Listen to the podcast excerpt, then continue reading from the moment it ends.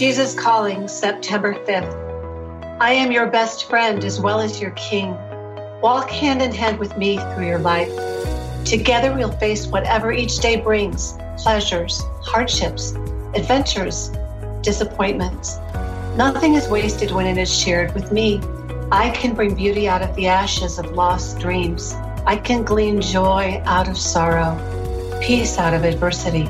Only a friend who is also the King of Kings could accomplish this divine alchemy. There is no other like me.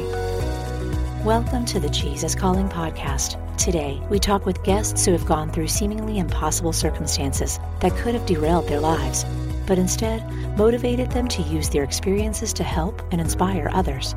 Bud Welch, Jeanne Bishop, and Christine Carter. First up, April 19, 2020 marked the 25th anniversary of the Oklahoma City bombing, the single most deadly act of domestic terrorism committed on American soil to date. Bud Welch's daughter, Julie, was among the 168 people killed in the bombing that day. As Bud plunged into grief over the loss of his only daughter, he emerged resolute to forgive the man who had orchestrated the attack and vowed to tell his parents that he didn't blame them for the loss of his daughter. Bud got the chance to meet Bill McVeigh three years after the bombing and shared the moving story of that encounter when he would speak in various places around the country. Jeanne Bishop, a colleague of Bud's, also lost a family member to violence, and when she heard Bud's story of forgiveness, she knew she had to write about it so the world could learn that if this man could forgive, surely we all can. My name is Bud Welch. I uh, grew up on a dairy farm in central Oklahoma and I attended Catholic Elementary School, Catholic High School in Shawnee, Oklahoma, and uh, I spent uh, almost 40 years in the service station business.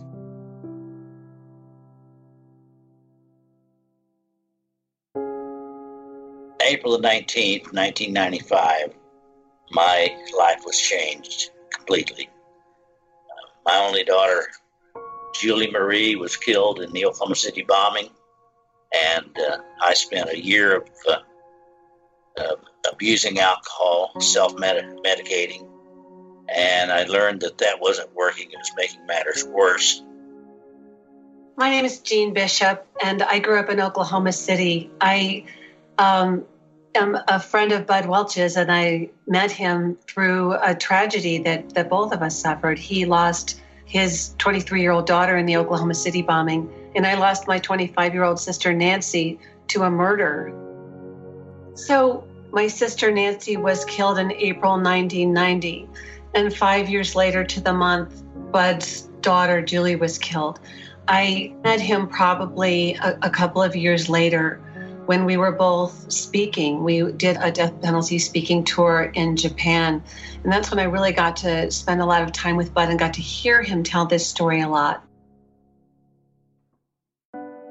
What I love about Bud is that he starts out by just telling us who Julie was this beautiful young woman who had a gift for languages. She was fluent in five languages after she graduated from Marquette University.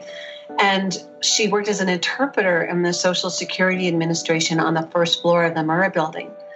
The morning of the bombing, she was in this supply closet with three of her coworkers cleaning up, you know, throwing out outdated forms. She got called to the front of the office to help a man who only spoke Spanish, and she was there to help translate for him.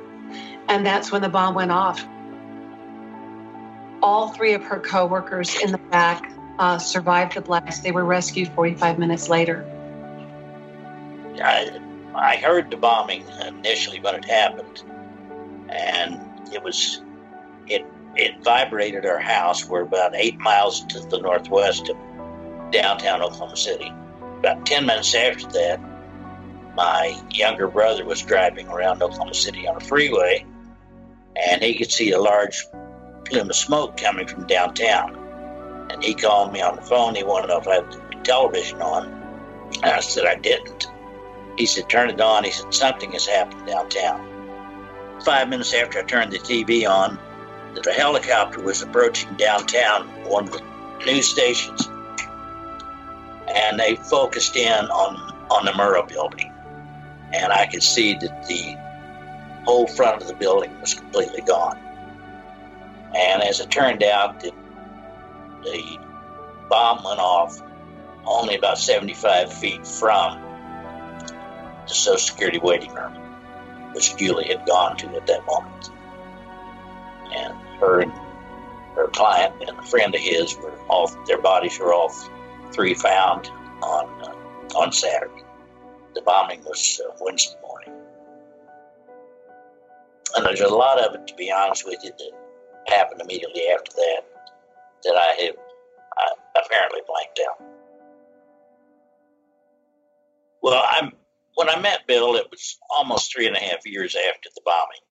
Seeing him on television two or three weeks after the bombing, and his eyes were filled with grief. And when I saw him on television, I was witnessing the way I felt. Somehow I connected with him. And uh, I knew that someday I wanted to go tell that man that I truly cared how he felt and did not blame him or his family members for what had happened. And I had a chance to do that on September the 5th of, uh, of 1998. And when I met with Bill and his youngest daughter, Jennifer, we spent about two hours in their kitchen talking, just kind of getting to know one another. First half hour I was there, we spent, Bill and I spent in his garden. He has a very large garden every summer, about half an acre. And uh, we just kind of kicking dirt clods around and learning a little bit about one another. Learned he was the fifth generation of McVeighs in Western New York, Irish Catholic. And I'm the second generation of Welch's, in Central Oklahoma, Irish Catholic. So they, we had something in common there. Meeting that day was just it was just heart wrenching for me and for them. And uh, I remember there's a 8 by 10 photo, a picture hanging on the wall of Tim. And it was kind of back behind my right shoulder. And once I noticed it, I kept glancing at that picture on the wall. And after a while, I started really feeling self conscious because I knew that every time I had looked, they had, of course, seen me. Because Jennifer and Bill were sitting with me at the kitchen table. And finally, I caught myself looking again, and I just said, God, what a good looking kid. And uh, I looked across the table at, at Jennifer, and she had dropped her eyes to the table, didn't say a word. And Bill had uh, done the same thing. And I, what I learned that day about Bill McVeigh was that he and I had exactly the same thing in common. We had both buried our children. And me traveling all over the world speaking against the death penalty, every time I spoke, I told the story of Julie. I wanted to place a face on her so people would get to know her. And the thing I recognized that morning in Buffalo, New York was Bill has no way of going out and telling a story about Tim. He can't do that like I can. But yet he's suffering from the same thing.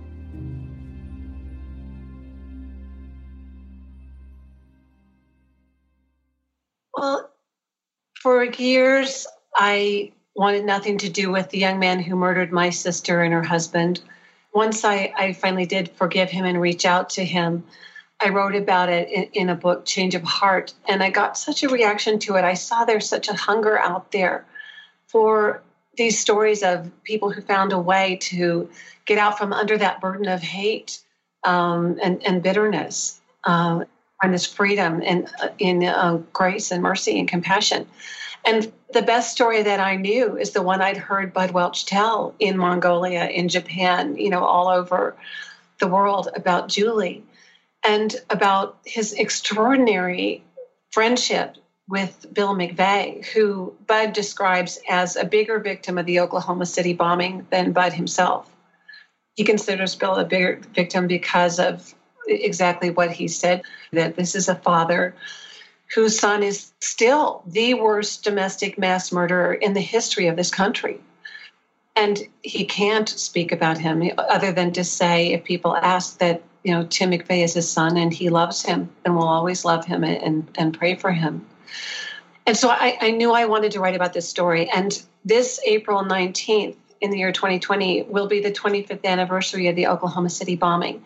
And I didn't want us just to talk about Tim McVeigh and rehash all the evil reasons he did what he did.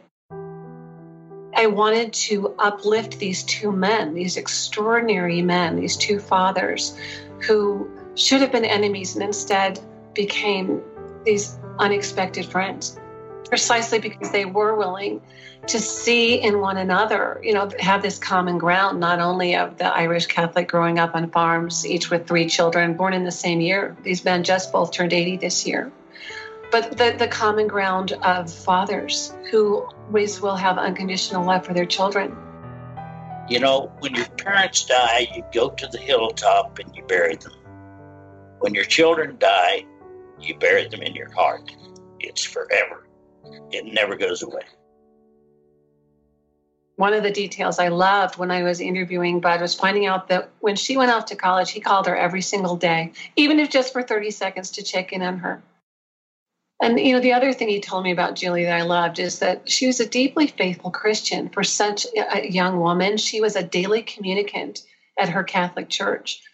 Meant that, you know, she was going to mass every single day of her life those last two years. Julie had just come from her Catholic church that morning, uh, right before she died.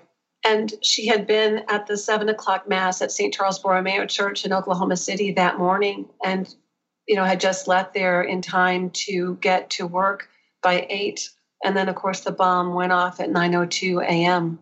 That was how she spent the last morning of her life. The priest that gave Julie communion uh, that morning, I met him about a year later, and he told me that he remembered her being in mass and remembered that she had to him felt completely at peace with herself when she received communion that morning. He said, I remembered her very well. And I've had comfort about that every time I think about it. The, the idea of grace coming from the rubble, the, literally the destruction of the Oklahoma City bomb and piles of concrete and twisted steel and broken glass that, that you know killed Bud's only only daughter, his youngest child that out of that, yet there can be this man, Bud Welch, that reaches out to the father of her murderer and says, Let's make peace. Let's sit down together. I need to tell you that I don't hate you. I don't hate your family. I don't blame you. And be my friend. And to have that redemption come from such tragedy is just a way of doing what God calls us all to do, which is to forgive others as we've been forgiven. So I think they're a living example of the forgiving and gracious love of God. Jeanne's book, Grace from the Rubble, commemorates the 25th anniversary of the Oklahoma City bombing and the remarkable friendship of Bud Welch and Bill McVeigh. It is now available wherever books are sold. Stay with us for our next guest, Christine Carter, after this brief message from Jesus Calling. Motherhood. It's a journey like no other, teeming with love, unparalleled dedication, and moments that pierce the very essence of your soul. It's a trek that demands to be celebrated, lauded, and embraced in its entirety. Celebrate the moms in your life this Mother's Day with two beautiful gift books Jesus Calling for Moms by Sarah Young and Grace for the Moment for Moms by Max Lucado. These heartfelt devotionals will remind the moms in your life just how special they are. Jesus Calling for Moms and Grace for the Moment for Moms are available now where all books are sold. During times of transition and unknown next steps, it's more important than ever to cling to the promises of God and to tune your ear to what Jesus has to say. Jesus Calling for Graduates is an encouraging compilation of 150 devotions from Sarah Young's brand. Grads will find topics such as discerning God's will, self worth, trust, support, and much more. Jesus Calling for Graduates is perfect for both high school and college graduates as they embark on the next chapter. Look for our special custom edition of Jesus Calling for Graduates, available exclusively at faithgateway.com.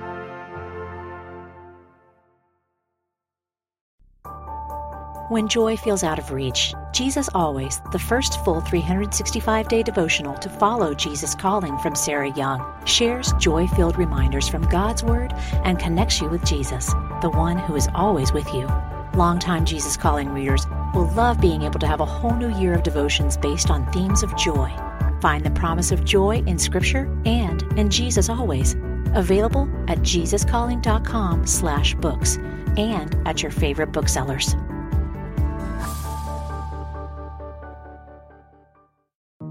Christine Carter's struggle with weight began in early adulthood and became an all consuming part of her life. Through all the efforts to lose weight, even resorting to surgery, the weight would always return and Christine would feel shame and despair. It wasn't until she changed the way she thought about weight and what her real worth was based upon that she was finally able to shed more than 150 pounds. She now coaches others on how to get healthier and brought this philosophy to her program. Weight loss doesn't begin with a new diet or exercise plan, it begins in the mind, which she details in her new book, Weight Loss Hero Transform Your Mind and Body with a Healthy Keto Lifestyle. My name is Christine Carter, and I am the founder of Weight Loss Hero. Uh, several years ago, I topped the scales uh, just under 300 pounds. I felt like I was stuck. I felt like I was on a roller coaster. I tried every diet and I couldn't stick to anything. I would try something, I would fail, and then I would gain even more weight. And I just felt like I was in this vicious cycle that I couldn't get out of. Growing up, I uh, was not overweight. I was actually very thin my entire life um, until I was an adult. I will tell you, when I was a little girl, my biggest dream is I felt like I would be on a stage. I thought I would be a Christian artist. There was an artist named Point of Grace, and they were just my absolute favorite. I wanted to be them when I was growing up. For me, I fell away from the church somewhere in my teenage years, and you know, I absolutely still believed in, in God. I still believed in Jesus, but as you as you really fall away, it's kind of like I think when you're looking at the sky and you're in the city, you, you know, the stars are still there, but you just can't see them as well because all of the ambient light. I kind of felt that way. I didn't feel God anymore. I didn't, I, and I, I felt like I was too far gone. I think a lot of people feel that way. And I went from a life where I was very, very ingrained in church growing up um, and then I started buying some of the things that the world was telling me. And so as that happened, that's when my first kind of weight gains started to come on from there. When I was at my heaviest weight, my family was having their annual family reunion. And for me, when I was overweight, I, I carried a lot of shame personally. And I know we shouldn't, but I did. And regardless of what anybody thinks about that, that that was my reality. I didn't feel good in my skin. I didn't feel good at all. And my dad invited me to our annual family reunion, and I did not want to go at all. But this was going to be like the last reunion that all the family was going to be there, all my aunts and uncles, and he's just like, it would mean so much for me for you to come. And so I, I, remember getting dressed that day and just really being like, okay, how am I gonna minimize my situation as much as possible? Wear neutrals, you know, really try to not stand out. And I found an outfit that I felt moderately comfortable in. And I went to the family reunion, and I will never forget this. I was looking across the room, and my favorite Uncle Bruce Sorry to all my other uncles, but my favorite Uncle Bruce, everybody knows he's the favorite, was across the room. And he kind of looked my way and started walking towards me. And I'm assuming he's coming to talk to me. So we're walking towards each other. And as I'm like going to do the like this, you know, hey, he looks at me dead in my eyes and just keeps walking. I mean, he like connected and he kept walking. So I went back and I said, Bruce, and he looked at me, he goes, Hi, can I help you? I said, It's me, Christy. And he, the look on his face was like looking you up and down and being like, oh, he had no idea who I was. And I knew it's not because he forgot what I looked like, it's because I had become unrecognizable. And that was this moment that I just remember when I left thinking to myself, I don't know how I'm gonna do it, and I don't know what I'm gonna do, but I will never, ever feel this way again. And that was really the beginning of not figuring out how to do it right, but that was the beginning of saying, no matter what, I'm not gonna give up this time.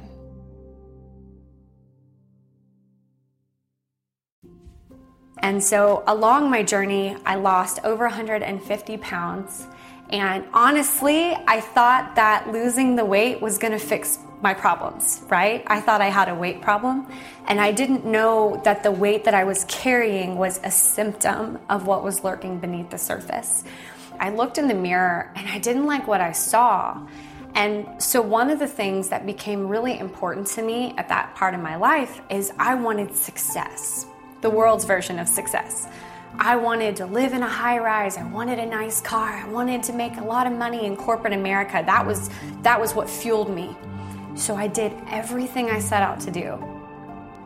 I was in my high rise and I remember just crying my eyes out because I still felt so empty.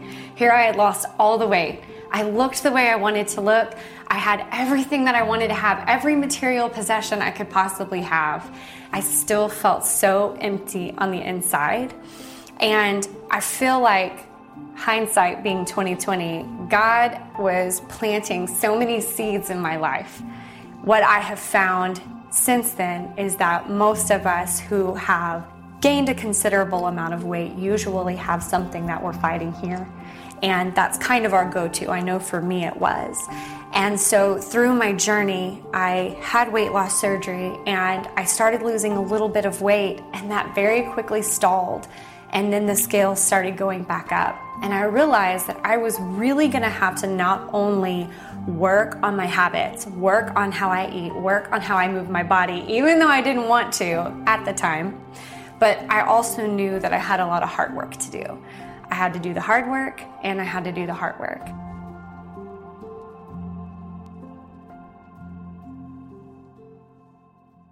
So, once I finally realized that I really needed to work on me and not just work on my body, but work on both the inside and the outside, first, I found a diet that worked for me. That was really important. Um, I found a diet that could work for me, whether I want to eat out, whether I want to eat at home, or I'm traveling, whatever. We all have busy lives, and I think that that's key. I found a workout strategy that also works. I don't want to live in the gym. I'm not ever going to be a gym rat. I want to be able to go in, get in, and get out. And then last, I found different strategies, be it mentors in my life, be it books I've read, strategies that I've tried that have worked for me and are proven strategies to really help reshape how I think about the habits and the disciplines that were running my life. We all ultimately are run by our habits and our disciplines, and we know that. And I think when we take some of these strategies and apply them the right way to weight loss, then we can see that lasting effect. So throughout the years, I of course wanted to help everyone that I could. I think that if you've ever overcome something in your life, I feel that part of what God calls us to do is to help someone else, even if it's just one person. Help somebody else do the same, especially when we're all struggling with so many of the same issues. I had women who were reaching out over and over and over saying, "Can you help me? Can you know, can you work with me? Can you coach me?" And I just got to this place that sure, I'm like, I know how to do this and I feel like I know how to help people and really it was more of God's calling on my life, but when God finally called me to this, I decided, you know what? I am going to leave corporate America. I'm going to leave the dreams behind that I thought that I wanted and I'm going to push forward and I'm going to start working with women and really trying to help as many people as I possibly can. Fast forward, I started sharing my journey as I was losing weight. I would post pictures of what I was eating or a new pair of shoes or what kind of workouts I was doing. And I slowly but surely started having people take interest in knowing a little bit more. And my passion really led me to want to become a fitness coach myself. Um, I've now had my my actual coaching company for about three years now, and I have been able to work with thousands of women from around the world, uh, over 100 countries. I've been able to work with women and kind of show them what I did. Um, not that my way is perfect, but show them what I did and really try to help them not only with the diet and exercise portion, but also really working on that mindset piece. So when we're looking at mindset, people are like, well, what exactly does mindset mean, right? How are you going to change my mindset? I think so many of us look at healthy eating and a healthy lifestyle like being in a prison almost. That's how it feels to us. Because for so long, food is kind of like the thing that we go to. Think about it, it makes sense. Birthday parties, we're eating. Graduations, we're eating. Everything we do, we're eating. And what winds up happening is is when we become overweight and we really need to change some of those habits, we can start to feel trapped. And I think a lot of our habits that we have and a lot of our mindsets are really what's holding us hostage. Sure, we can follow a diet or a workout plan for two or three weeks, but it's only a matter of time before we fall off and then we feel more frustrated than ever. So when we change how we think about this process, when we change how we look at failures or setbacks and we change our strategy, then we can always just come back and get right back on track not have to have that shame, not have to have that guilt, and step back on our path towards becoming healthier and healthier. There is a huge difference between self love and the love of self that we can sometimes call someone selfish. In Matthew 22, God calls us to do two things. He calls us to love the Lord your God with all your heart, your mind, and your soul. And he calls us to love your neighbor as yourself. But here's the thing is this is where I think we get messed up. For most of us, loving our neighbor as ourself, for most of us, if we actually talked to our neighbor the way that we talk to ourselves, if we treated our neighbor the way that we treat ourselves, if we shamed our neighbor the way that we shamed ourselves, our neighbor would move. they would not want to be here. And that that piece of that verse I think is so often missed because we are God's creation. He loves us. Why should we not love us? And a lot of that is where it begins is we give so much love and we pour so much love out into every other person and every other thing in our lives, but we put ourselves last. And certainly there's something to be said about having a servant's heart, but you can never pour from an empty cup. And when you become and you drain yourself and you become emptier and emptier and emptier, it becomes so difficult to really be there for the people in your lives. So when I say self love and you step on this journey, it's truly saying, hey, I'm going to appreciate this body that God gave me. Yeah, maybe it's got some marks and scars and whatever, but I'm gonna love myself for who I am. I'm gonna love myself even though I'm flawed. I am going to read today from Jesus Calling on March 16th. It says, It is good that you recognize your weakness. That keeps you looking to me, your strength. Abundant life is not necessarily health and wealth. It is living in continual dependence on me. Instead of trying to fit this day into a preconceived mold, relax and be on the lookout for what I am doing. This mindset will free you to enjoy me and to find what I have planned for you to do. This is far better than trying to make things go according to your own plan. Don't take yourself so seriously. Lighten up and laugh with me. You have me on your side, so what are you worried about? I can equip you to do absolutely anything as long as it is my will. We all have purpose, whether you're a fitness influencer or whether you're a mom. We all have purpose in our lives, and part of that, in my opinion, is for us to take care of ourselves and lead by that example. It doesn't mean you have to be perfect, but leading by that example is going to help those around you see something different in you when you're taking care of yourself. So I always talk about the the idea of choosing what you want more or what you want most rather than what you want in the moment. I think so often, whether it's eating something unhealthy or just anything that this world has to offer, it's easy to fall into that temptation of picking the things that satisfy in the moment. But those things rarely satisfy for a lifetime. I've learned to put my eyes on Christ, put my eyes on God, to say, what does He want for me? And that just really personally helps me make those choices. You can find Christine's book, Weight Loss Hero, wherever books are sold. If you like hearing stories about overcoming great obstacles through the power of faith, check out our podcast episode featuring Christian comedian Chonda Pierce. Next time on the Jesus Calling podcast, we visit with Angela Braniff, founder of the popular YouTube channel The Gathered Nest. She's an adoption advocate, homeschool mom, and content creator, and writer of the new book Love Without Borders. Angela shares how she derived her worth from pleasing others and how God moved her to a new place of acting boldly in spite of what others might say or do.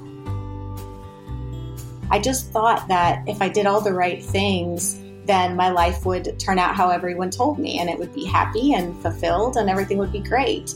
And um, really, this book is my journey of how God kind of shattered all of that for me and said, That's not what I have for you. I have something very different for you.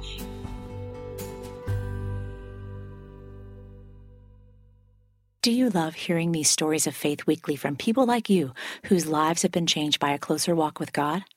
Then be sure to subscribe to the Jesus Calling Stories of Faith podcast on iTunes, Stitcher, or wherever you listen to your podcasts. If you like what you're hearing, leave us a review so that we can reach others with these inspirational stories. And you can also see these interviews on video as part of our original web series, with a new interview premiering every other Sunday on Facebook Live. Find previously broadcast interviews on our YouTube channel on IGTV or on jesuscalling.com/video.